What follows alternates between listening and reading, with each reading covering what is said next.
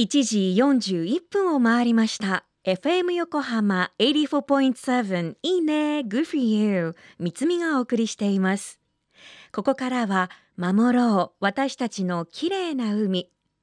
今年開局35周年を迎える FM 横浜では持続可能な開発目標 Sustainable Development Goals SDGs の中から14番目の目標海の豊かさを守ることを中心に海にまつわる情報を毎日お届けしています。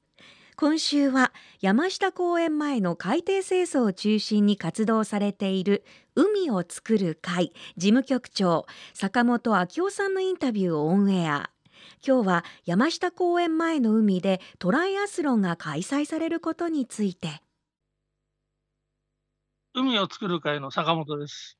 最初はねまあ、10年前の話ですからね、え？って思いますよね。だけど、実際、その我々が潜ってる山下の海って綺麗なんですよ。非常にね。まあ、当然、まあ、5月、6月から赤潮が出てきたりはするんですけど、そんなに、ね、昔ほどひどくはないので、できなくはないよねっていう感覚ですかね。今はもう反対に、東京に喧嘩売っちゃいけないと思うんだけど、ね、オリンピックでトライアスロンでお台場やって、あんな実験までやるよりは、もう実績のある横浜でね、やってもらった方が、よっぽどいいと思うトライアスロンですよね、今ね。あの誇れると思いますよ、十分に。うん。何も問題ないと思いますね。で、今、お台場で毎年実験やってますけど、私もね、実はあのお台場の生き物調査隊に入ってて、時々潜るんですけど、やっぱり無理だなって思いますよね、お台場って。我々が潜ってても思うのに、あそこへね、ジャバジャバ水かき混ぜてね、行くような海ではないと思うんですよね。ヘドロですからね、下ね、完全に。うん、東京湾のの周りで今2000万人ぐらい住んでるとかね、言われてる中で、えー、そうですね、排水も含めてね、綺麗なんじゃないですかね。うん、あと、あの、ワカメなんかもね、今、みなとみらいでもずっとやってますけど、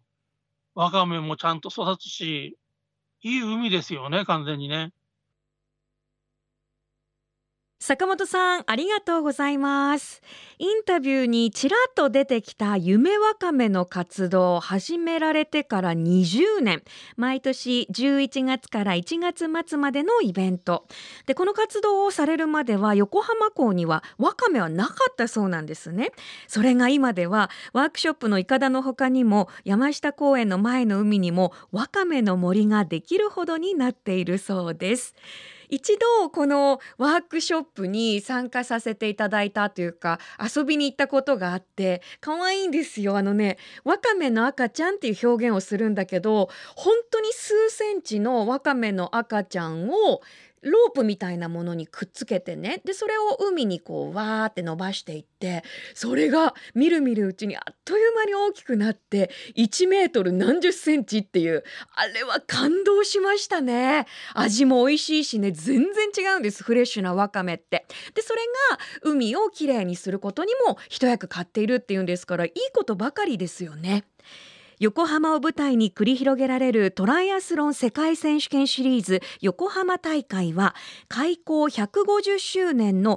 この感染拡大が収まった時にまたね再び横浜で熱い戦いが繰り広げられることを楽しみに待っていましょう。今日お送りした坂本さんのインタビューは FM 横浜特設サイト海を守ろうからも聞けます。私たちもね FM 横浜でも海岸や海をきれいにしていくために県内の湘南ビーチ FM レディオ湘南 FM 湘南ナパサ FM 小田原のコミュニティ FM 各局とその他県内のさまざまなメディア団体のご協力を得ながらやっていきます。これらのメディアは神奈川守ろう。私たちのきれいな海実行委員会として日本財団の海と日本プロジェクトの推進パートナーとして活動していきます。FM 横浜守ろう。私たちのきれいな海 Change for the Blue 明日も海を作る会に注目します。